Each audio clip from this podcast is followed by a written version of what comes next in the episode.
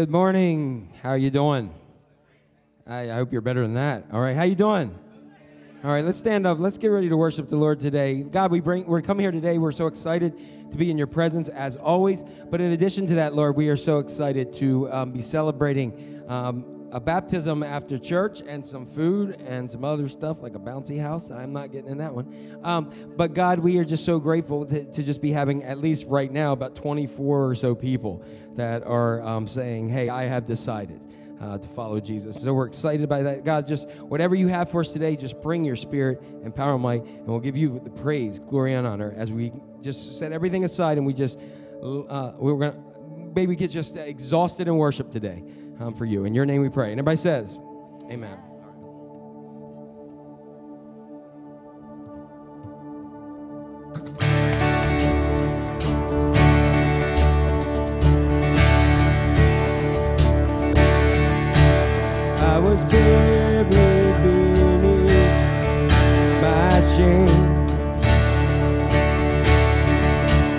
Who could carry that kind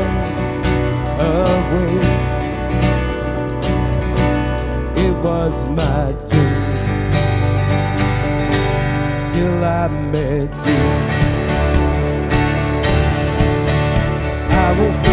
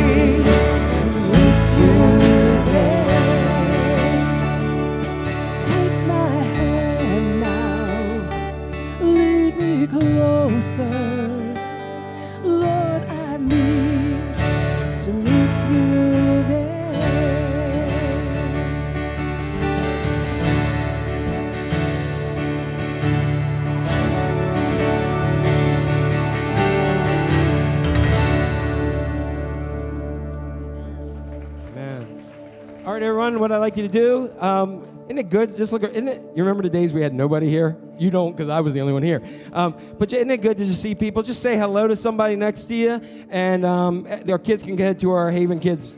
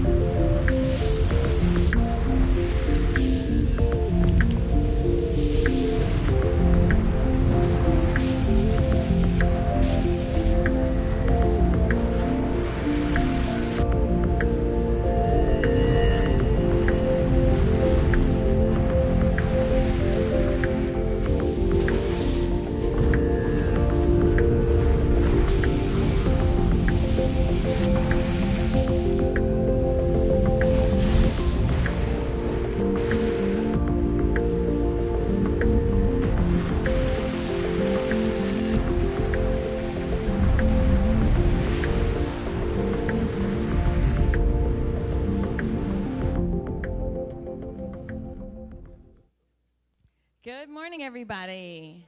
It's good to see you all. Everybody's smiling faces on this beautiful day. So, welcome to Haven Community Church. If, uh, Jack always says that you're not here by accident, so we're glad to have you here. And if you're a visitor with us, please let someone know because we'd love to get to know you a little bit better. Um, right now is our prayer time, so I've got a stack today, so you can join with me in all these prayer requests. So, Judy Music has prayers for Sandy Andrews for healing. And she also has a prayer for the Parsons uh, Parson family. Uh, her son-in-law, Richie's brother Dan, is 50 years old, and he passed away with cancer on Friday. So let's lift that family up in prayer. Um, Laura Young has some prayers here. She says, Lilic Thompson um, is a 10-year-old with a serious brain tumor. So please pray for that family. She really needs a miracle. She's in the hospital at Hopkins, and uh, her her birthday is this Friday, July 1st. So we've got um, cards. If anybody has interest in that, we can share the, the address to send cards. Um, Joanna and Ron have prayers for testing. Uh, Zoe, a young lady losing her sight for unknown reasons. And then Janine Alkanauskas. Did I get that right? Wow. Alkanauskas family. Um, she, they lost their mom, her mom this week. So um, prayers for them. Holly Kipp, weight loss continues and 40 pounds down. Big praise for Holly on that one. Prayer works, right, Holly? and then Sue Campbell said, A child in, in my neighborhood, she's around 12, and she and her caregiver were traveling to North Carolina, and the caregiver had a heart attack, wrecked the car, and died. Pray for the child and her indefinite future. So, wow, lots of, lots of prayers um, here today. So, Let's, uh, let's all go to the Lord in prayer. Lord, we just thank you for this day and for all the beauty that you bring to it and, and for all the things that we've got coming about in this service with, with the service and the, and the baptism and all that that's coming. Lord, we know that, that we're right now in, in a sanctuary, in, in a place where we can spend time and focus and just dedicate ourselves to, to, to listening to your words and to your teaching and to put ourselves apart as your children. But we know, Lord, at the same time, there's so much going on in the world. And all the prayers that we had today from, from children with brain tumors to, to accidents to, you know, all kinds of tests and other things, um, deaths of someone so young, uh, 50 and, and what have you, Lord, we, we know that the world is not always a sanctuary and there's so many things. Um, but we know, Lord, that you are with us wherever we are and that, that you are in control, even when it seems like we're not. So, Lord, we just ask today for, for all the people on our prayer list, for those that are also in our hearts and minds that we haven't spoken out loud.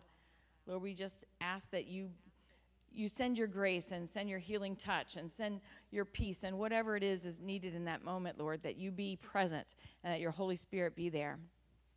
And Lord, as we go through the rest of this service, be here. Um, send your Holy Spirit to be in everything we do. And um, we will give you all the praise and glory in Jesus' name. Amen. Now let's look at some announcements of what's going on at Haven.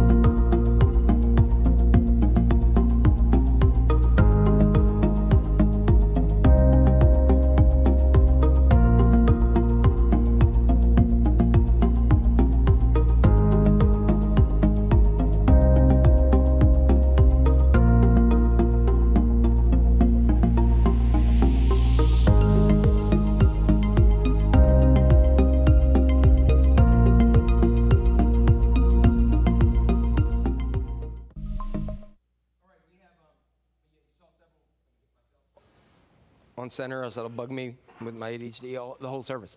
Um, but um, we see have several different things going on here that you see. Um, and again, men's and women's group, they, do, they um, really enjoy and have, have some good things. Um, I know everybody finished up. Um, those of you who are participating in our prayer course, that was pretty cool, right? You, you like that? We finished up a series on the Lord's Prayer last week. And and so today we're going to kind of have what uh, what us preacher people call um, a standalone sermon, which means it's not a series; it's on its own. Um, which kind of every week's on its own, but it's different. Anyway, just go with me. Um, so we're um, we're having that today. We're going to talk a lot about baptism. We're going to focus on that. And um, and if you have any questions, and you're visiting. um, number one, relax, just have a good time. I will. Um, so I want you to as well. And you can see some people um, either in um, one of these shirts or, or, somewhere around. If you have any other kind of questions, we'll help get you there. Um, this is our QR code for our worship guide, or our bulletin that has some blanks. It's, you don't have to. We will let you leave. Um, but um, it's just a good way that people can go ahead and have that as well.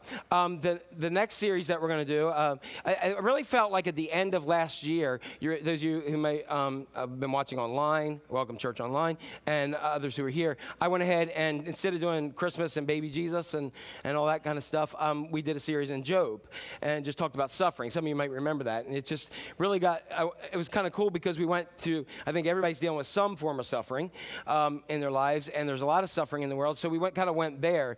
And it was, Job is actually the oldest book of the Bible. It's not the, the uh, discussing the earliest chronological, but it is the oldest book that we have. And so uh, it started me thinking, why would God want to start this whole thing with suffering? Then I started thinking, thinking, well, do we really know what we believe? And then we spent time in the Apostles' Creed and really unpacking that so that we would know what we believe. And then we started talking about prayer, how some people are really freaked out about prayer. So we want to spend some time in prayer. And today we get to have this baptism uh, celebration, which is really awesome. And so the next thing I just, I said, okay, what do I want to do? Um, so, and where, where you lead me, God. So what I'm going to, um, what the next series is going to be, it's going to probably be about eight or nine weeks long, um, and which is a lot of the year. And it is going to be on the Beatitudes, um, the Sermon on the Mount um, the um, blessed are those who. Uh, and so we're going to start that next week. So I'm really, I think that's really kind of cool too. It's even people who are who do not believe in Jesus as, a, as the King of Kings and Lord of Lords. They will one day, but um, they they even look back at it's like the great one of the greatest teachings ever given, the Sermon on the Mount. So we're going to go ahead and just really get into um, what it means to be to live um, to be blessed in some things that don't sound very blessed, like the poor in spirit, and that'll be our first week. Okay, sound good? All right, here we go. So, um, Today we are going to talk about baptism, and so um, we're going to. And um, after after church, uh, you know, we're going to let people go ahead and get you, know, you ready and dressed and everything. Um, and then we're going to go down across. We're going to go across the parking lot and down. And there's a creek, and it's a nice, neat area back there. Um, there's a little hill, but if you're worried about getting there, some people will go ahead and help you get there. Um, so, but I was reminded of a story where they had a baptismal service at a church um, one time. And they were all gathered out there, and a man came up who, let's say, he had had a little bit to drink and it wasn't iced tea. You know what I mean? Um, it might have been, but it had a lot of thing like vodka or something in it. All right. So he had a lot, and he was staggering. And before you knew it, this man um, walked over and he stood in the water right next to the preacher. And the minister turned and looked at him and said, um, "Are you ready to find Jesus?" And the man said, yeah, preacher, I sure am. The minister then got him there and got him ready, and he went ahead and he dunked him in the water and pulled him back up. And he said, Have you found Jesus yet? He said, No, sir, I haven't. Mister dunked him back down, pulled him back up. And he said, Have you found Jesus yet? No, preacher, I haven't. He dunked him down again and held him down a little bit longer pull him back up. He said, Now have you found Jesus? He said, No, sir, I haven't. He dunked him down again.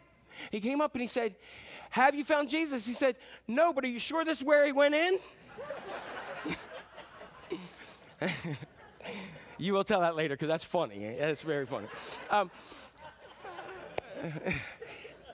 so many times uh, we ask people, Have you found Jesus? And a lot of times we're just we're just going through the motions of being dunked in. We're just going through the stuff of church, and we're not gonna we're not gonna do that today because we're gonna talk about baptism. There's a lot to talk about that. Anybody, uh, are, when we start talking about our, our verses today, I want to give you some context, um, and some of the context is if you know the story of God, many people know uh, for God so loved the world that He became one of us. He became one of us uh, in the person of his son, Jesus Christ. Was born of the Virgin Mary. He lived a completely sinless life, suffered, was crucified, dead, and he arose uh, three days later. And after his resurrection, he uh, assembled some of his disciples and he gave them one last piece of instruction. And you know, someone's last words are very important. If um, if you know somebody that you love dearly, a grandparent, a, a child, a a parent uh, you remember the last things they said to you. That's important. It could be like, get out of here, but that's really important. You know what I mean? That they say. But if somebody, particularly people on their deathbed who have that opportunity to say one or two more things, it's usually really, really important. And so Jesus, who is getting ready to ascend to, into heaven, had some important things that he wanted to, uh, to share with them. And he said this, and this comes from Matthew 28 19.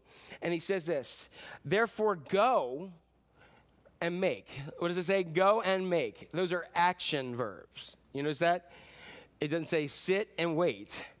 It doesn't say sit and just let it happen by osmosis. He said, Go and make disciples of all nations. Here's another verb baptizing is an action verb, them in the name of the Father, the Son, and of the Holy Spirit. And then later in the scripture, they talk about baptizing.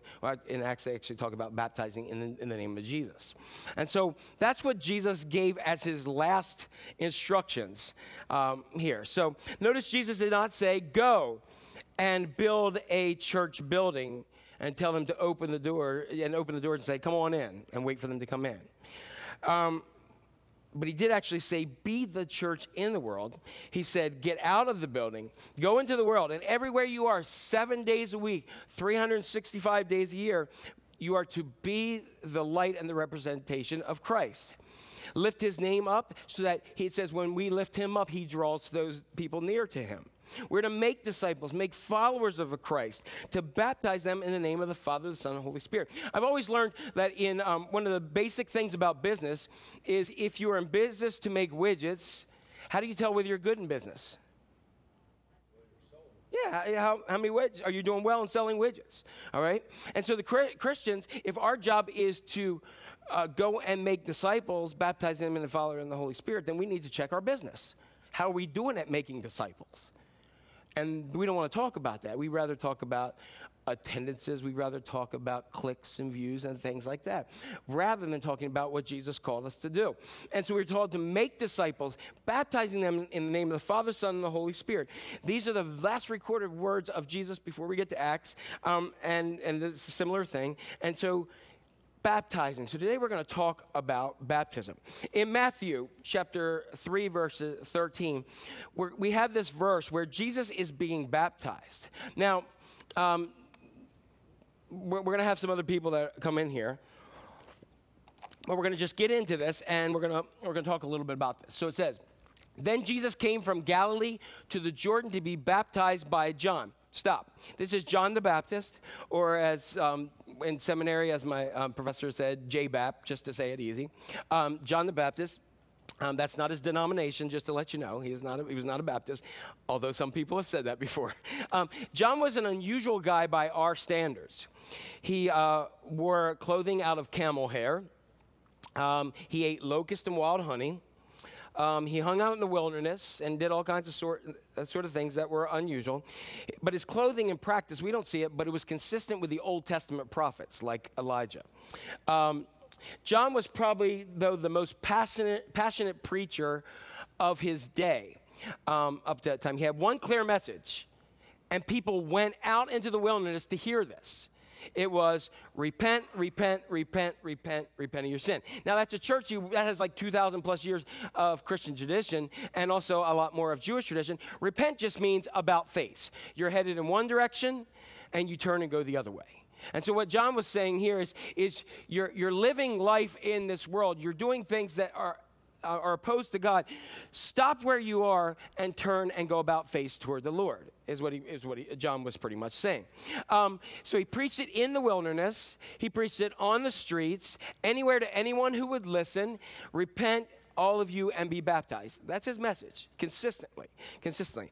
His mes- message, as he saw it, though, was to do that, but was to prepare the way for the Messiah, the Lord.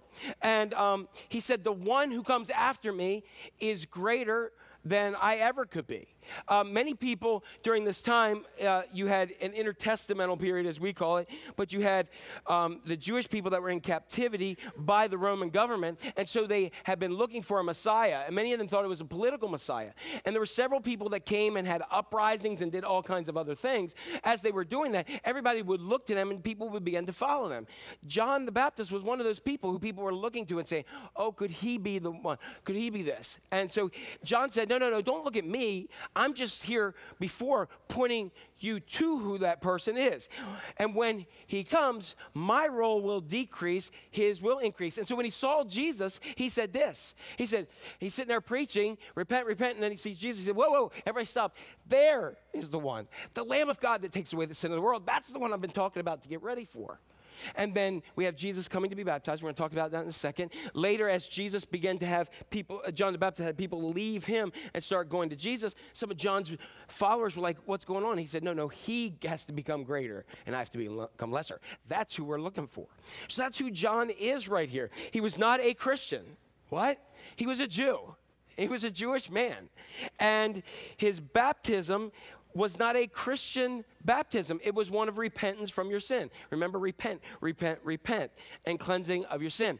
I always love extra information about people that we get even outside the Bible. And one of the greatest historians is the, um, the Hellenistic Jewish um, historian. Uh, Josephus. And he actually spoke about John the Baptist. He said, This good man who commanded the Jews to exercise virtue, righteousness toward one another, and piety toward God. For only thus, in John's opinion, would the baptism he administered be acceptable to God. Namely, that if they used it to obtain not a pardon for some sins, but rather a cleansing of their bodies, inasmuch as it was taken for granted that their souls had already been purified by justice. Many people came in crowds to him, for they were greatly moved by his word. So we know a lot about John the Baptist. And um, so we have a little different baptism, a baptism in the triune God. Some scholars believe, has anybody ever heard of the Dead Sea Scrolls? Um, in the Qumran community, the Essene community. They were a group of separatist Jews that didn't like what was going on, and so they went out into the wilderness and they began to have like kind of a monastic life. And some have said that John the Baptist could have been associated with that group because they shared very similar ideas about purification and, um, and baptism. Um, and in the Dead Sea Scrolls, they actually had what they called the community rule that they found that a, ritual of immersion and baptism, which said, uh, um, "For it is by the Spirit of the tr- of the true counsel of God that they are atoned the past of men and all his iniquities, so that he can look upon the light of life. And it is by the Holy Spirit of the community, in its truth, that he is cleansed of all his iniquities, and by the Spirit of uprightness and of humility, his sin has been atoned." And by the compliance of his soul with all the laws of God, his flesh is cleansed by being sprinkled with the cleansing of waters and made holy with the waters of repentance. Very similar to John. So here's what happens. So Jesus comes and says, Hey, I need to be baptized. And John says, Whoa, wait a second. It says, He tried to deter him, saying, I need to be baptized by you. And do you come to me? Like, do you see the humor? I like to see humor in, in Scripture, um, and I like see humor everywhere. But in here, here you got Jesus, He's coming. You know, John saying, Hey, repent, repent. You got Jesus who comes in, Lamb of God takes sin away uh, the world. Jesus says, Hey, I need to be baptized. He's like, You don't need to repent from nothing. And he says, well, I need you to baptize me. He said, "Mm, I- You should be baptizing me. No, you baptize me. No, you baptize me. Who's on first? Uh, I don't know. Oh, I don't know. It's, uh, shortstop. You know what I mean? I mean, that's, if you don't know what that is, Abbott and Costello, look it up. Um, but what I'm saying is, there's kind of like this humorous kind of like thing here that John's like, no, no, no. And Jesus says, no, no, I have to do this to, to fulfill all righteousness. Because what's really cool is here you have the sinless Lamb of God who's going through a baptism. But John has said, one comes that baptizes with water and the Spirit, and he will baptize with fire. Jesus was coming in to fulfill what was done before, saying, okay, I am the one who will take on all your sins and that you can come to me and they will be washed away. And so it's really cool what, what begins to happen here. And Jesus replied, Let it be so now. It is proper for us to do this to fulfill righteousness. And John said, All right. And as soon as Jesus was baptized, he went up out of the water, and at that moment, heaven was opened.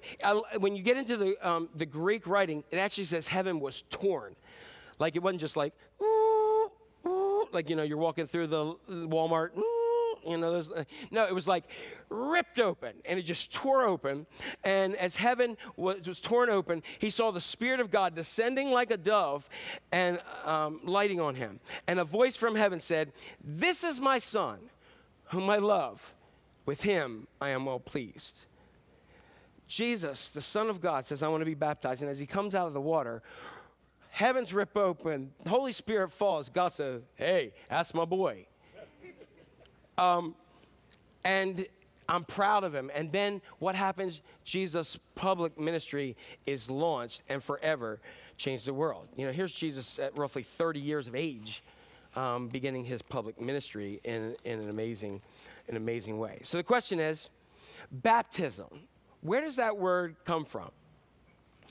The New Testament is written in Greek, and um, and there's two different variations of this when we're discussing this. One is is called bapto, okay? And one is called bapto, and it means to dip. And if you want to see where this is in Scripture, if you go to Luke chapter 16, where and when we talked about um, descended to hell, we talked about this in in the um, uh, Apostles' Creed, where the rich man and Lazarus, and he asked if he could, if the um, uh, if the, the beggar could go ahead and dip his finger in some cold water for him. That is where you get bapto. If he could, you know, just like bloop, like that, just a little dip. All right, that's what that is. This word baptizo. Everybody say that with me. Baptizo. Oh, see, don't you sound feel like you're more intelligent already? It means to wash. It does mean to dip. It means to um, immerse. Um, it means to plunge under, and it means to submerge. Okay? It's a very, very common wor- word that you would hear in everyday language during this time. Like, we don't say, you know, hey, I baptized my. Uh, donut in my coffee today. I mean, we don't say that. But that's what would happen. It would be a word that was used. Do it tomorrow and see what somebody looks, looks at you, and it'll be really fun. Um, I'm going to go take a bapto in the pool. And people are like, what? You know, I mean, so we don't we just don't do that. But it was very very very familiar in the day. And there was a greek poet and a physician named nicander of colophon.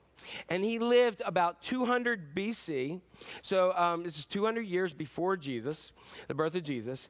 And in his writings he included a recipe how to make pickles. Anybody like pickles? I mean i like pickles. Here they are.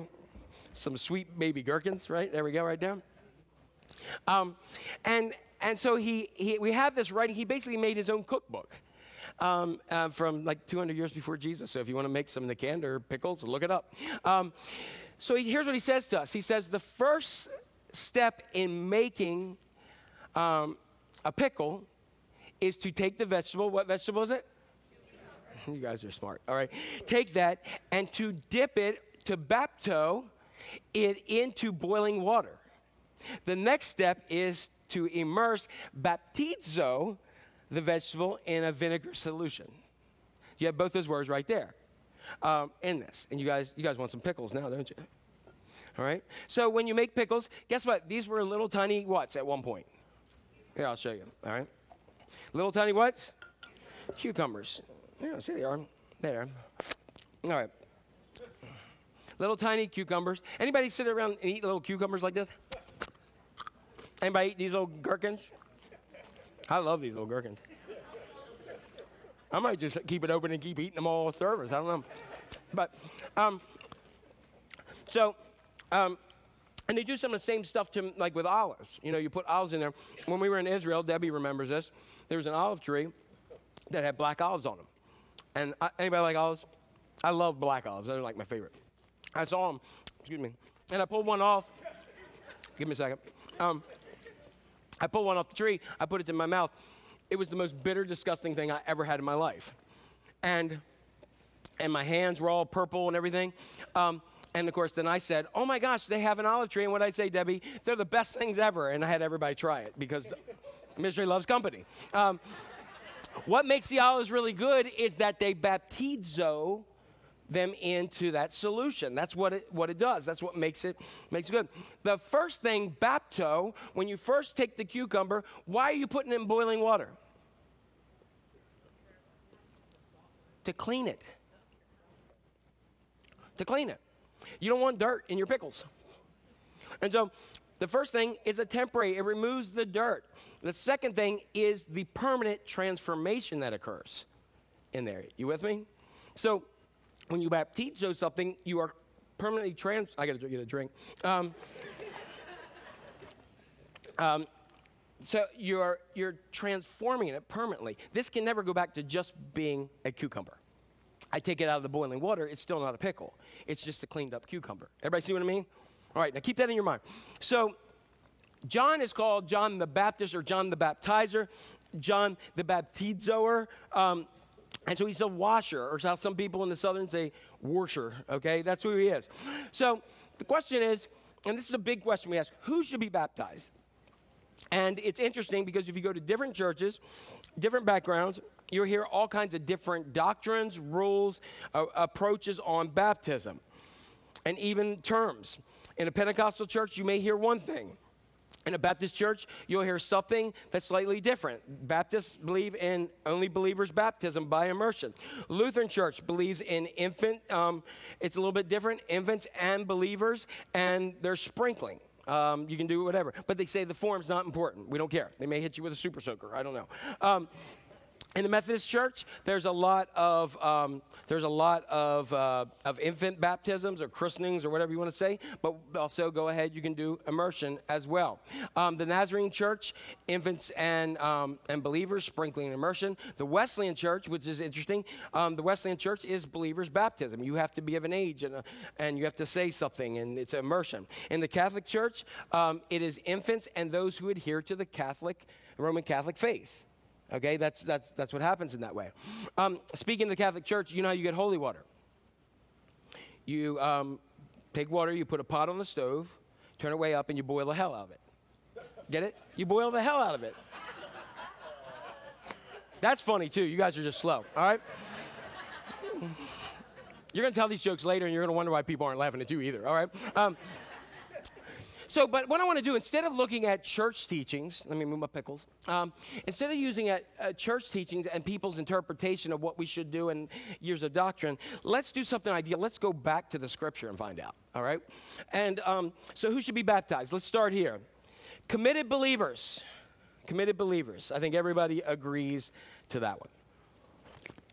In the book of Acts, one of the disciples, Philip, is going along and he hears an Ethiopian eunuch. He was, uh, he was probably a, a man of wealth and power in Ethiopia.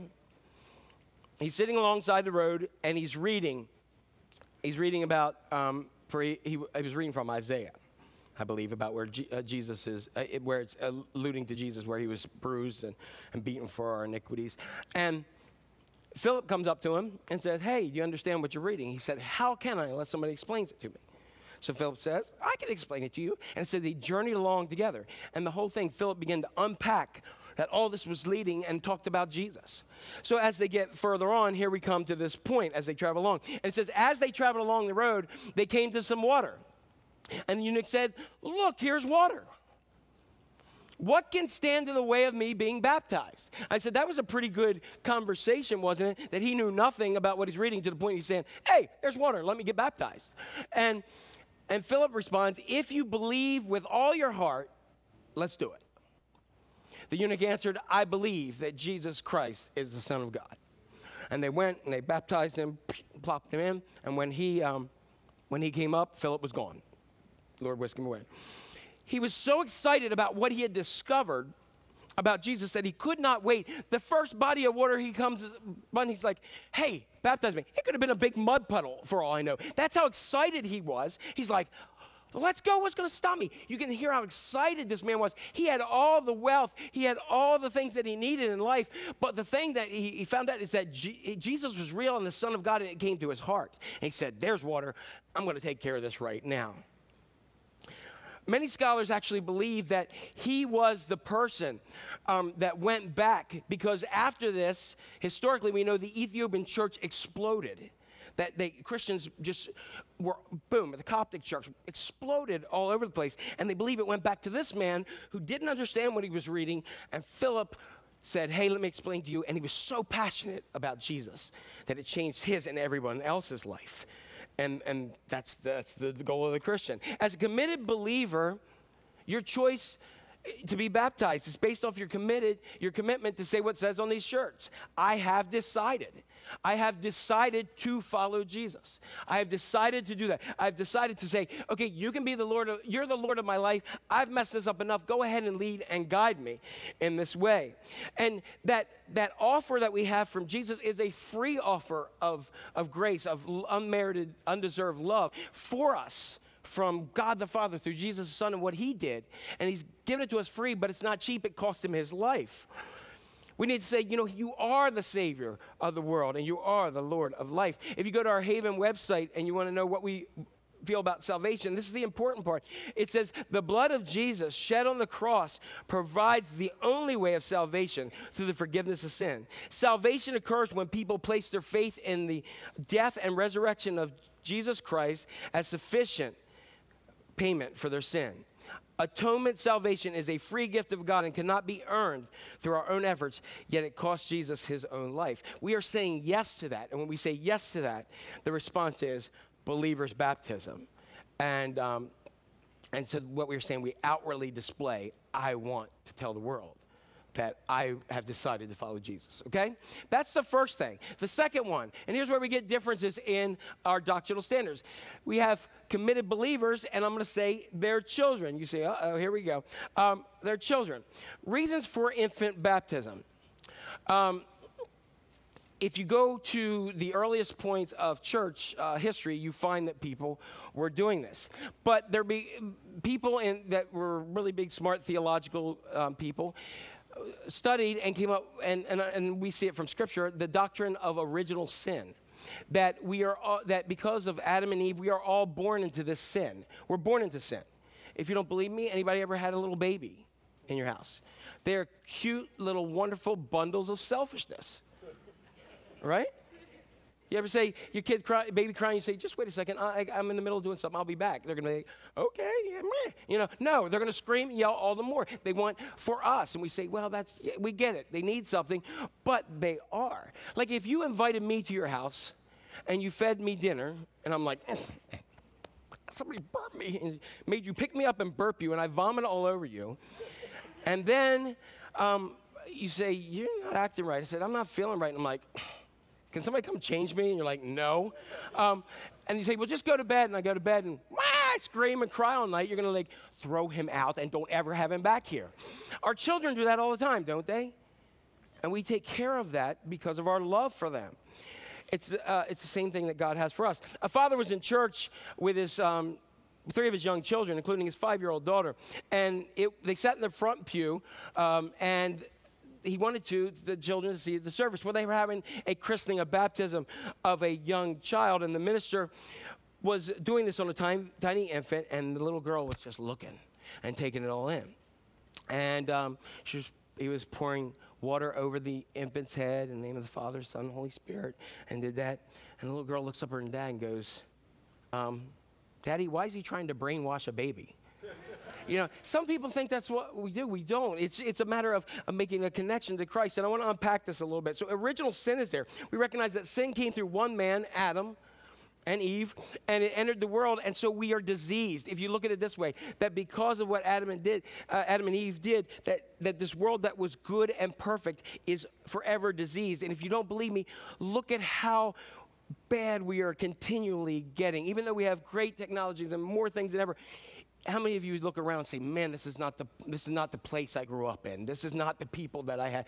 You know, um, and time and time again that we're getting. It's like the evil in that sin is having is more contagious in more and more ways. We saw that Adam and Eve dis- were obedient to God, and that went ahead and ended up in the first murder of Cain and Abel, and it just on and on and on and on is where we where we have this whole situation. So the second thing is we get to enter into a covenant with God. Circumcision in the Old Testament was was the way that male babies were were made with a covenant people of God. They had to be circumcised on the eighth day. It was, it- it's still in Jewish tradition to this day. It's part of a covenant relationship with God. Baptism is that for us now. Remember, Jesus never came to get rid of any of that, He came to fulfill it. And so that is an act of covenant with Him. And so if infants could join in covenant in the Old Testament, why do we think that they can't now? It's not about what they know, it's about God's love for them. In Deuteronomy 29, verse 10 through 12, it says, All of you stand today. This is when they're getting ready to go into the promised land. And it says, All of you stand today before the Lord your God, your leaders and your tribes and your elders and your uh, officers and all the men of Israel. And it says, And your little ones and your wives, also the stranger in your camp, and it goes on and on again. And it says that you may enter into covenant with the Lord your God in and into his oath, which the Lord God makes with you today. What they're saying here is that everybody there, including the little ones, are included in that covenant. The third thing that um, we look for children is we are admitted into the church, the body of Christ. As Jews, circumcision was to make them part of the Jewish faith. And for us, we incorporate children into the body of Christ. And according to Jesus himself, we are to bring the little ones, the little children, uh, to Jesus and not keep them away. In Matthew 19, when Jesus is, is there and he and they're trying to keep him away, it says people were bringing him little ones, the little children, so he could put his hands on him, on them, and, and bless them and pray for them. And the disciples like, get these babies away from Jesus. And he's like, whoa, whoa, whoa, whoa. No, no, let them come to me, for theirs is the kingdom of God and the kingdom of heaven. So, so we put these denominational and these rules in. Jesus said, let them little kids come to me. All right? Um, and I think some ways, little kids' faith is so pure. They don't have the world to just throw them off. In Luke chapter 18, when Luke is actually translating the same story, he actually says they were bringing the word babies and infants to Jesus. So we know that Jesus was open to that, to, to pray and bless on them. Also in the scripture, there were whole households that were baptized. Um, and was, the assumption is that little ones were there too. In Acts chapter 16, we have a lady named Lydia, and it says, When she, Lydia, and the members of her household were baptized, she invited them to her home and said, If you consider me a believer in the Lord, come and stay at my house. In uh, Acts 16, when the, um, Paul uh, was in jail and, and it- opened and the jailer was going to kill himself. And they, they talked him out of it and they shared with him about Jesus. Here's what it says here it says, At that hour of the night, the jailer took them and washed their wounds, and immediately he and all his household were baptized. Okay? And why, why do we do this? So I'm going to give you some, here you go. Here's some good old theology. You can use this and you can make yourself sound even smarter than you already do. And you guys are good today. Um, when we talk about God's grace, all right, there is one grace from God. It's undeserved favor. I don't, you know what I deserve? Jack Cohen deserves to, to be in hell. For my sin, for everything I do, it's constantly against God, and I deserve to die eternal death and hell. That's what I deserve. But because of my acceptance of Jesus Christ, because of God's love for me, that the scripture says, while we were yet sinners, while Jack was still doing everything and continues to at times, God sent his son Jesus long before I was ever thought of in this world. Sent his son Jesus to be my payment for my sins the ones that were committed, the ones that are committed, and the ones that forever will be because of Jesus Christ. Now, that is undeserved love. That's what God has for us. It's this undeserved favor and love. God could have just said, forget this, I'm going to wipe it all out and start again. You know, maybe puppies will be better. You know, I don't know. He could have started all over, but he didn't. And so he, he set his son. So the, the fir- there's, there's one God's grace, and it's experienced in three ways. Okay, and, uh, and the first one is a blank because we're going to fill that in last. Okay, the first one is a, is a blank, but we're going to go to the second one. And the second one is one that we, if you've been around Christianity, you'll understand for, for a while. We experience God's grace through justifying grace, justification. And a great way to remember this it's a point in time. And it means it, that we are made just as if I'd never sinned. Get it? Justified? I made just as I never sinned. We may call it accepting the Lord, being saved. We accept the grace and the gift that God has for us in Christ Jesus, and we say, I believe you are who you say you are, and I am, uh, I, re- I repent of my sin, and I'm gonna, I want you to be the Lord of my life. Boom. It's a point in time. It happens. Some people, you might have come down an altar. You might have said a sinner's prayer. You might have been watching TV and they said that. Somebody may have given you a Gideon Bible. You may have been just walking the road and said, you know what? I just want to follow Jesus. And you just thought of that. Okay? Um, uh, whatever that is, it's a moment in time. From that moment in time, once that happens, it's really boom, like that justifying becomes what we, we experience sanctifying grace. Sanctus is the Latin term for holy. It is the process of us becoming better than we are by having Christ be more in us than us in ourselves. It is becoming more like Jesus, trying to be a better Christian. That I haven't arrived, but I'm a heck of a lot better than I was because of my relationship with Christ. Everybody follow along with me? That you, you, you may do spiritual disciplines like prayer and reading and study and things to get yourself to, an, to an, another level. And that's where the gifts of the Spirit come in and the fruits of the Spirit to, to help us increase that. Um, becoming Christians, which means little Christ. Now, the first part of this happens long before we're ever on the scene. And it's what we understand. This is the number one. It's called prevenient grace. Everybody say prevenient. There you go. See, you guys got you got baptizo and prevenient. You got a ton of terms today. Um, and this is what we call the enabling grace. The enabling grace. That this is the the grace that precedes any of our human decisions. That you know, like like I said again. Remember all the stuff your kids do to you as as babies, and then as they get older. Anybody anybody a parent ever had kids like you know like, are you sure you're mine? I mean, I get that you're mothers, but you're not, you know, you know, like that, or you say, oh my gosh, you're just like me, uh-oh. You know, um, and, and they, they, they test every ounce of your love. And, you know, all my kids did to have me love them is be born, right? And I would do anything for them. I would lay down my life for them. Why? Because they're mine. And yeah, they get on my nerves at times, and I, I wish it was more quiet at times. But, but you know, I mean, I love them dearly, and I would do anything, anything for my kids, anything. Um, and they, they don't earn it. They never have. They were just born. It's the same thing and more with God. You and I have done absolutely nothing to deserve God's love. Nothing. We can't earn it. We can't be good enough. When I was born, I just was here.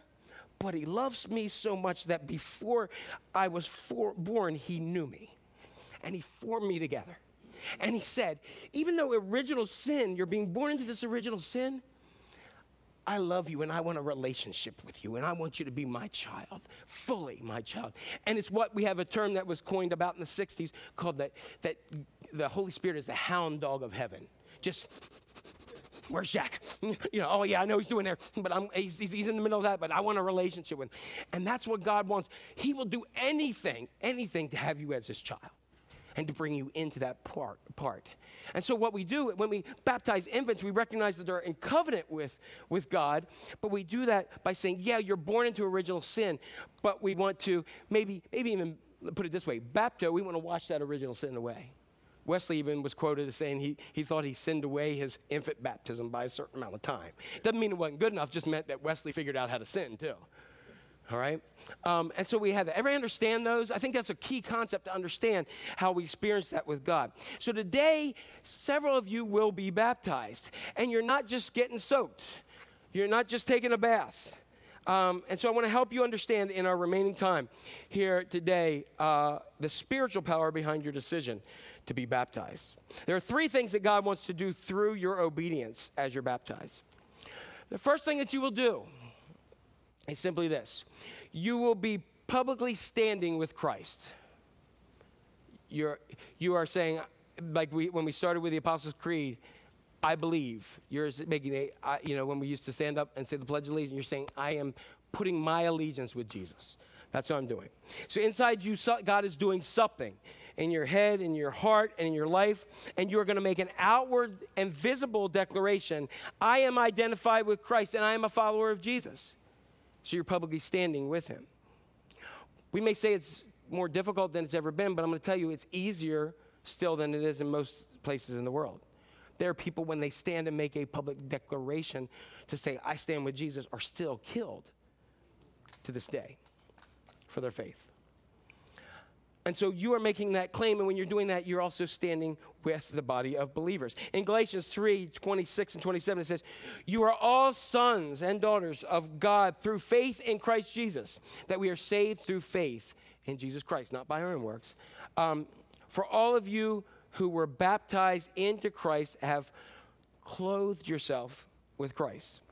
You're clothed with Christ. You're passionate about your relationship with uh, Jesus, his call and his mystery in your life. Now, um, how many people, is there, how many sports fans? Anybody a sports fan here? Okay, yeah, I, I'm, a, I'm a huge one. All right. Um, um, and so whether it's baseball or football or ice hockey or NASCAR, um, you know, if I, if I throw out certain names of things, like some of you would cheer and some of you would boo. Like if I said Ravens, some of you would, okay. There's, there's still time for your salvation, all right? If I said Eagles, if you didn't cheer, you're all going to hell. I'm sorry. It's, um, but um, I'm not even saying the Cowboys because you cheer that, you are definitely going to hell. Um, so, um, but um, so, but we have that, and and you know, uh, I, I love football season. I'm so excited about. it. I watch drafts, do all that kind of stuff, and um, and so like I always love the people that are like. I mean, some people are huge fans of football that they couldn't catch a football unless if you even if you rolled it to them, it would go between their legs and they fall on the floor. I mean, there's some people, and that's fine. But what I but people like what they call merch, merchandise. You know, like I, I did some studies, and the top merchandise people love to wear like ever like the garb. I mean, I do. Um, you know, ever since I was a little kid, I watched Batman and Robin. I had a Robin Batman costume on. You know, I was that was me. Um, but you know, like people like to wear the merchandise of the teams that they love. And I, and I did some um, searches. The, the top merchandising per sport, the top Major League Baseball team, the New York Yankees. You, yeah, and, and the top person, he's been retired for years, Derek Jeter is still the top selling jersey for the New York uh, Yankees. Um, unfortunately, the Cowboys, because people are lost in this world, um, are, are the top ones. But the top selling jersey is Tom Brady, uh, the GOAT. Um, soccer, anybody like soccer? Anybody like football, you know, whatever they go? Um, Manchester United is the top selling, Man U is the top selling one in the world, and second is uh, Real Madrid. And the top selling jersey um, in 2021, 1.2 million fans bought uh, Lionel Messi's jersey. Wouldn't you like to get a kickback from that? Um, and the second one was Cristiano Ronaldo, um, and he got a lot too. Manchester U made $45 million in sales off of um, his jersey the first 12 hours of sales. The first 12 hours, 45 million. In, um, when he came to the team in 2021. When it comes to ice hockey, the Boston Bruins are the top one, followed by the Chicago uh, Blackhawks, and Alex Ovechkin is still the top one that's bought. When it comes to the NBA, people like people who are at the top of the league, so the Golden State Warriors are the, the most, followed by, God help us, the Los Angeles Lakers. And LeBron James is still the number one, with Kobe Bryant second. When it comes to NASCAR, Dale Jr. still goes, and Dale Sr. still makes a lot of money well past the grave. Uh, Jacob and I went to a, a race in Dover probably about 12 years ago. Only one I've ever went to. And I've been to a lot of sports events, but NASCAR people are crazy. I mean, like you, they, they have everything on, and they're like, you know, Pepsi and you know Dupont, whatever, you know, every every kind of thing on, and it is wild. I mean, there was there was racers for like like race fans for Jesus next to people doing cake stands, and they were all sharing cups. It was crazy, um, and and it was just wild. And there was this one guy who was there. He had his shirt off, um, and it was a hot day. It, it, it, it was hot, and then it rained, and it was hotter, and the, the, lots of wrecks down in Dover, and and they were they were going around the track. mm, I don't know how many times because I don't know that much, but mm, they're doing it. And this one guy had no shirt on um, and was there. And every time the guy he liked as a racer would come by, he'd be sitting down and he'd come by. and He'd go, "Woo! Mm, woo!" 200, 500 times, whatever it was, the whole time. I knew who he liked.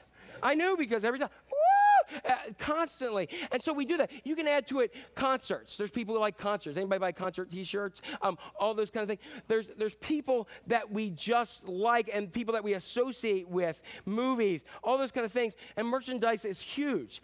And today, what you're doing is you're saying, "I am clothed with Christ." That's one of the reasons why we give people who get baptized a t-shirt to say you are clothed with christ as a symbol of that to say i'm aligning with him when, so that when we say somebody says hey jesus you go woo yeah in the world and get excited about it and say i'm on his team because that's the team jesus went to be baptized in the jordan and the jordan may have been the most public place around and people went there for their drinking water, they washed their clothes to cool off on a hot day, to go fishing.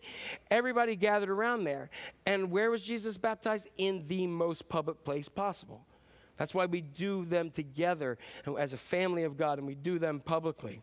Um, and so, I, you know, I, so, so like right now, I, I, I love that some of you may have brought some people, and you might not say, "Hey, I'm getting baptized." Boom, boom, boom. I've been planning on it, but I'm going to do it. And you said, "Get your get your hips down here. I want to go ahead, and y'all want you to see me. I want to put it on social media. I want to have it out there, so that you can tell people, look, what I'm doing because of Christ Jesus today."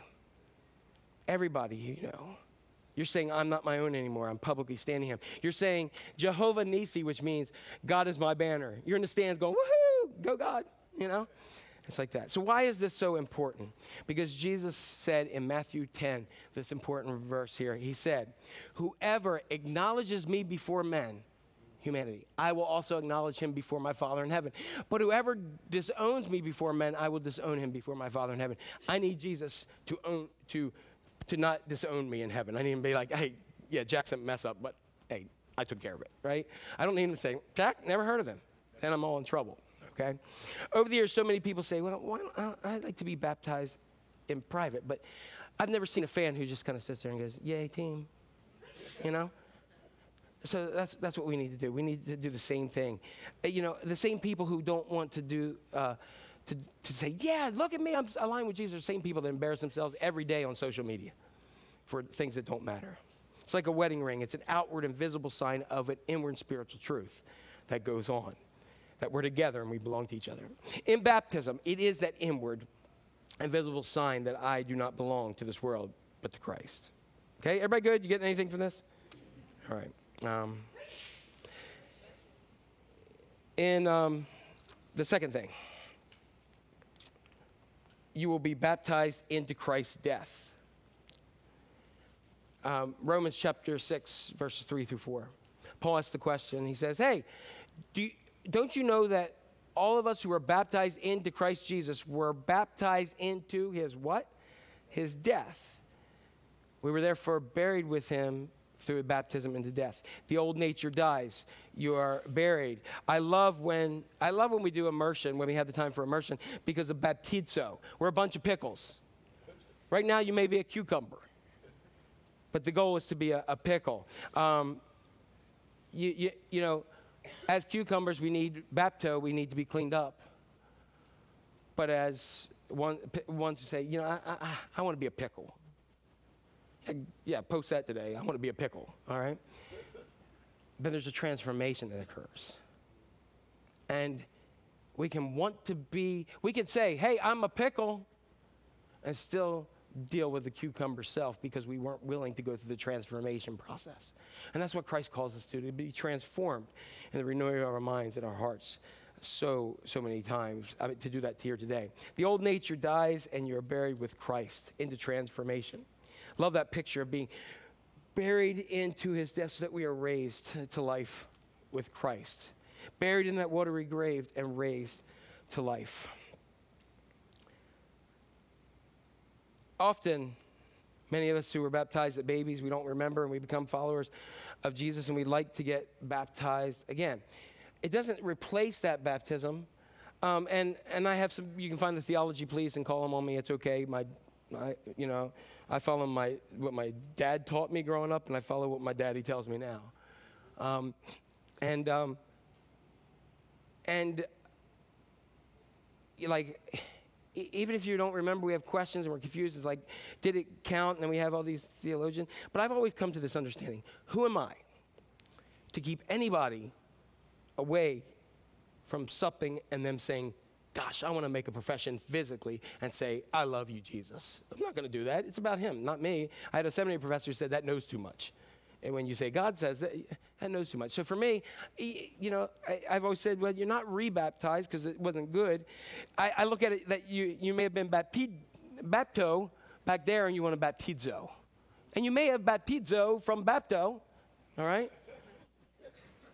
The crazy thing is you guys are following me, and I love that. Um, but the goal is, the goal is to say, hey, I, I have decided to follow Jesus and do it in life. So, so if, I'm not going to say, were you baptized? Oh, go on the hill. I'm not going to have you again. What do I care? You know, I mean, that's, Jesus said to, uh, when he was washing the disciples' feet, Peter said, oh, wash my whole head then. He said, no, no, just the daily stuff. So if you just say, you know, yeah, I was baptized, but I want to say to the world, I want that, that dirty stuff from every day to go away. And I need you, Jesus. I, I want to do that for Jesus. Go ahead.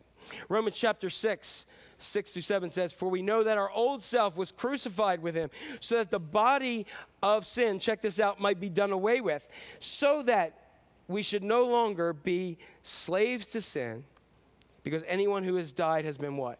Freed from sin. Meaning, whenever that old nature comes back, grab yourself and go, Old nature, old nature, you're dead. You're a dead thing, you're dead. I don't talk to dead things. You're dead. Go be dead. Leave me alone. All right? Jesus is more powerful than that old nature that we have if we make that commitment. Um, so when you're baptized, you're going to go stand publicly with Christ. Um, Jesus, Lord, you're going to be buried with him in baptism. And this one, you are going to be raised into new life. It doesn't have it magical. We still have the stuff every day. We still got to do it, but we're making that commitment through the sanctifying grace of God that we're trying to be more like Christ and we're doing those things. I don't know how to explain it, but the Holy Spirit of God is active in this act. It fills you up at the very same time. The very same Spirit that raised Christ Jesus from the dead 2,000 plus years ago comes to reside in you and me. That's why we're called the temples of the Holy Spirit. When I gain some weight, I just feel like I'm putting on a wing on the temple of the Holy Spirit. Um, and so, but He wants to come and not, not only come upon you like in the Old Testament and leave, but He lives within you, lives within you. Um, you have access to the heart of God. Anybody heard of this guy, Sam Houston? Anybody heard of Sam Houston? Anybody heard of Houston, Texas? Named after him, all right? And he was a big personality. Much of the much of the ideology behind, like you know, Texas, don't mess with Texas, comes from this guy. Um, and um, there's a lot of reasons um, that he he was referred to. His nickname was called Big Drunk. And you can see, would you, does he look like somebody you want to mess with? He was a governor of two states um, in his life. So he did. He was large in life. He was rough around the edges. He was known as a lifelong brawler, even up until his late 50s and early 60s. And he would he would fight, whether it was in a political fight, whether it was a um, military one, or even a marital one. We have those rec- recognized as well. And then he met Jesus and was baptized, and it changed everything. And in many ways, this kind of this guy Sam Houston, this brawler, was personally responsible for that. For like I said, for everything like they say about Texas, and that's why the largest modern city is named after him. Even though his legacy centers on Texas, he did so many other things in different areas. I said he fought victoriously against the English and the Mexicans in those in, in that wars. In those wars, he was an accomplished politician. I said he was governor of two different states. He was also a keen target of newspapers, um, which was the, the press. He was there all the time. And his marriage to Eliza Allen ended in scandalous and highly publicized divorce. It was the, probably the first tabloid back in the day. His second marriage to Margaret Lea, who was a devout Baptist woman from Alabama, um, ended up changing his life and his eternity. For years, she had prayed for her husband and talked with him about his need of salvation and even asked others to speak with him about his faith. And finally, after 61 years of fighting the English, the, the people from Mexico, the, the, um, follow, the other politicians, and anybody he had a conflict with, he decided to turn his life over to Christ. His baptism was scheduled November 19th, 1854. And since it was such a huge occasion, people from all over, from his hometown of Independence as far to Austin, came from all over. there were three pastors um, for his baptismal service Baines, Burleson, and Morrell, and each um, which had played a role in his conversion and had a special task in the midst of the service. Imagine how big of a sinner you are that you have to have three pastors there to, um, for your baptism. Well, Reverend Burleson was chosen to be the one that would do the official baptizing. And the morning of the service, the pastor discovered that some mischievous boys had pranked the occasion by filling the baptismal pool with mud and sticks.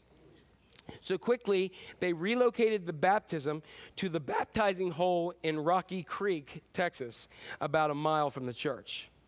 Tons of people gathered on the banks of the river as a cold northeastern wind cut through the assembly. It was cold that day. Houston walked down into the water's edge, and Reverend Burleson noted that Houston still had a, his watch on his hip. And he pointed out to Houston, and he, um, and he said, Hey, uh, you got your watch on make sure you give it. And he said, Oh, he gave it to his friend. And he said, Oh, you better hand your wallet too. And the pastor said, And um, Sam Houston said this. He said, No, Pastor, I believe not. I'm afraid that needs baptizing too. Wow, it's powerful, isn't it? And after he was baptized in the freezing cold conditions, he was congratu- congratulated by his friends. And they said, Well, General, all your sins have been washed away. And he said, If that be the case, I pity the fish downstream. From that time forward, Houston became a stout supporter of Christ. And on behalf, he, he paid half the pastor's salary and even gave generously to Baylor University. And his life was totally changed. The writer of this section, um, her name is um, Madge Thornall Roberts, wrote A Star of Destiny, The Private Life of Sam and Margaret Houston. Um, she wrote, um, his life was totally changed. She said, but that's what's supposed to happen when a big drunk meets a bigger savior. Awesome. I don't know about you, but there are a lot of sins that Jesus has washed away from me. And God pity the, the fish downstream. Romans 6 4 continues and it says, It's just as Christ was raised from the dead to the glory of the Father, we too, what? We too may live a new life. A totally new life in Christ. That's why on the back of these shirts says, as a new life in Christ. The old is gone, the new has come. To recognize that as well. Baptizo was used in several different ways, not only make pickles, but how many like tie dyed shirts? Baptizo was also used when they would take a, a, shirt and they dip it in, or a cloth, and dip it in, and it would come out and it was a new shirt. That's what baptism does. You're different, you're changed. All that filth and all those insecurities are gone. You have a, a new name. You're a new father of of Christ. You're a Christanios, which means Christ one. You stand publicly with, with Him. He gave His life for me, and I, in turn, give mine back to Him. And whenever that old nature comes back knocking on the door, I remind Him, Shut up, dead thing, you're dead. When you're baptized, you stand with Him, you're buried with Him, you're raised, and you're also raised to a ministry. You say, Excuse me? You may say, I'm a stay at home mom. No, you're a mom minister. I'm a banker. No, you're pastor banker. I'm a carpenter. Nope. That's what people think you are, but you uh, are just a minister who happens to be a carpenter. That's your church world. You are baptized into the life and ministry of Jesus Christ and the calling he's placed on your life. And then what Jesus told those disciples 2,000 years ago, right before he left, is the same for you. Go into all the world. Where do you go, what, what part of the world do you go to? It doesn't have to be outer Slobovia. It's just where your world is. Go into your world. Using your time, your gifts, your talents, your service, your finances, your energy into the world to invest not in this world, but to invest in people and something that lasts for eternity. We take every resource we have and we devote it to Jesus so that we can what? Make disciples of Christ baptizing them in the name of the Father, the Son, and the Holy Spirit in Jesus' name. Last week, as the worship team comes up, last week we ended the ser- series on the Lord's Prayer. And it was lead us not into temptation, but deliver us from evil. And I'm going to tell you, share this with you right now. Satan does not like that we stand up for Jesus. He hates it. So here's a note of not caution, but just one to re- recognize. Right after Jesus' baptism, right after Jesus was baptized, and remember what happened? The Spirit fell, and God said, This is my boy. I'm really pleased with him. In Mark's gospel, it tells us that immediately the Spirit threw him out in the wilderness, where for 40 days he, he fasted for 40 days and he was tempted and attacked by Satan. Why? Because Satan didn't like it. Satan didn't like that this is my son who I love. Satan doesn't like that we say, I have decided to follow Jesus. He didn't like that at all. But I'm going to do the first, first time I've ever done this, I think in 20 some, 26, almost 27 years, is um, I'm going to end with the same exact verse that I used last week. Because um, even though those things in our life that come back are, are dead, Satan likes to bring dead things up to us and say, This was better. This was better. And so here's the verse that we used from last week that I'm going to use this week. It's from Colossians. It says, You were dead in your sins, and your sinful desires were not yet cut away. Then he, God, gave you a share in the very life of Christ, for he forgave all your sins and blotted out the charges proved against you, the list of his commandments which you had not obeyed. And he took the list of sins and destroyed it by nailing it to the cross. In that way, God took away Satan's power to accuse you of sin and openly displayed to the whole world Christ's triumph at the cross where your sins were all taken away. Isn't that awesome? That Satan's gonna come back, he's gonna bring those things, but guess what you get to do? Yeah, they're dead things. And guess what? I know what I've done, I know what I do, but guess what? Because of the cross of Christ, it's not me, but it's Christ who lives in me. Because I have decided to follow Jesus and I am a new creation. The old is gone and the new has come. Amen? All right, let's get up. Hey, you can clap, I'll take it. For God, not me. All right. Let's pray. Father, I thank you that um, just that, you know, I thank you that you have defeated Satan through the blood of the Lamb and our testimony. And so I ask at this moment that God, that um, that many today are have said already that they have decided to make a commitment to follow you. They're going to make a public profession, and they're going to be, uh, uh, you know, buried in a watery grave to be raised to new life. And they've decided that this is something that they want to do, and and they want to, to tell the world that I'm on, I'm on Jesus' team. So God, I ask for your, your Holy Spirit that's been nudging them and, and moving them toward this. God, there may be somebody else here who said, I didn't come prepared, and that's all right. We'll figure it out. We got some stuff that can take care of that. And so they may be saying, you know, I got this tug on my heart. That God, you know, I'm I feel like Sam Houston a lot, that I got a lot of stuff in my life that, man, if I go into that water and it goes downstream, there's gonna be a lot of fish floating.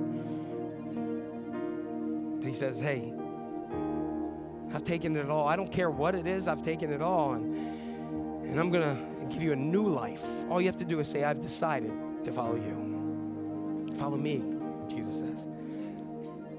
So, God, I pray for everybody who is in, involved with this. And, I, and I'm going to all right now just ask for a special blessing over the food so that once we're done celebrating um, baptism, that we can celebrate as families do with food um, and that we can enjoy that, that this day is just uh, the day that you have made, and that all heaven is rejoicing.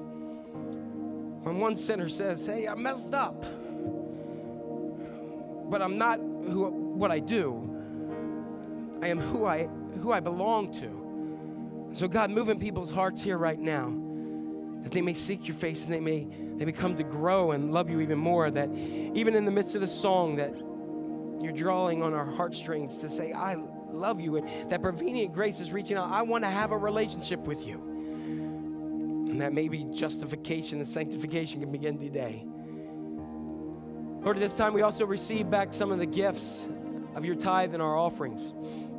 And so, Lord, um, if you're visiting today with us here today, you're our guest being here. We don't want you to give. We don't expect that at all. We just want you to receive what God has for you. But God, for those who do look at this as their church and do give, and We ask that your Holy Spirit just anoint these so that we can continue to answer the Great Commission to go into all the world, making disciples of all nations, baptizing them in the name of the Father and the Son and the Holy Spirit. God, I have a special prayer that I just want to pray for our brothers and sisters at, in Haven Church in Haiti today. And just that God, you still work in, the, in their lives in amazing way. We thank you for Pastor Oog, who's been through so much stuff. And I thank you for the support from this group that has changed this community and the world around us. That one day when we get to heaven, somebody's going to look at somebody here who gave and say, Thank you for giving to the Lord. God, you work your way here as we uh, reach this last song, and you do your thing in Jesus' mighty name. Amen. If you want to pray with somebody, they're up here for you, and um, let's just sing and worship the Lord.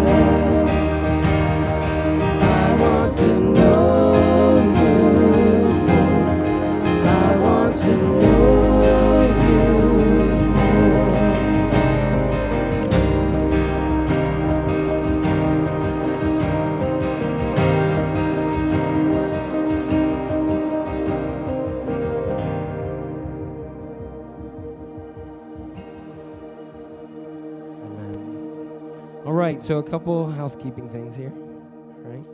Um, for those of you who are already signed up and everything, um, we're gonna make sure that you go ahead and um, if you'll come up because we, we have or um, we'll get we have some bags and stuff to give get to you. Um, so we'll like you just kind of gather here. If you decided God nudged on your heart, you said, "Yeah, I want to do this." Come on over, hang in this area. We'll go ahead and, and take care of some stuff like shirts and some other things. And then um, if some need to change the things, do those in the bathrooms where there's no cameras, please. Got that? Where are you going to change? Thank you. Um, and um, and then um, and then we'll, um, we'll we'll head head down there. Everybody else, if, even if you're not doing that, we'd love for you to hang out if you're able to, so you can celebrate this. This is awesome. I mean, 24, 25, maybe 30. Who knows? I'll be dunking all day. Um, but but um, we want to celebrate that because it's an awesome day. And then next week we're going to start our series on the Beatitudes. Okay. So have a great week in Jesus. Yes. Okay. If you want to help with tables and chairs set up for the food afterwards, and we have plenty of food, so we'd love for you to stay. God bless you all. We'll see you in a bit.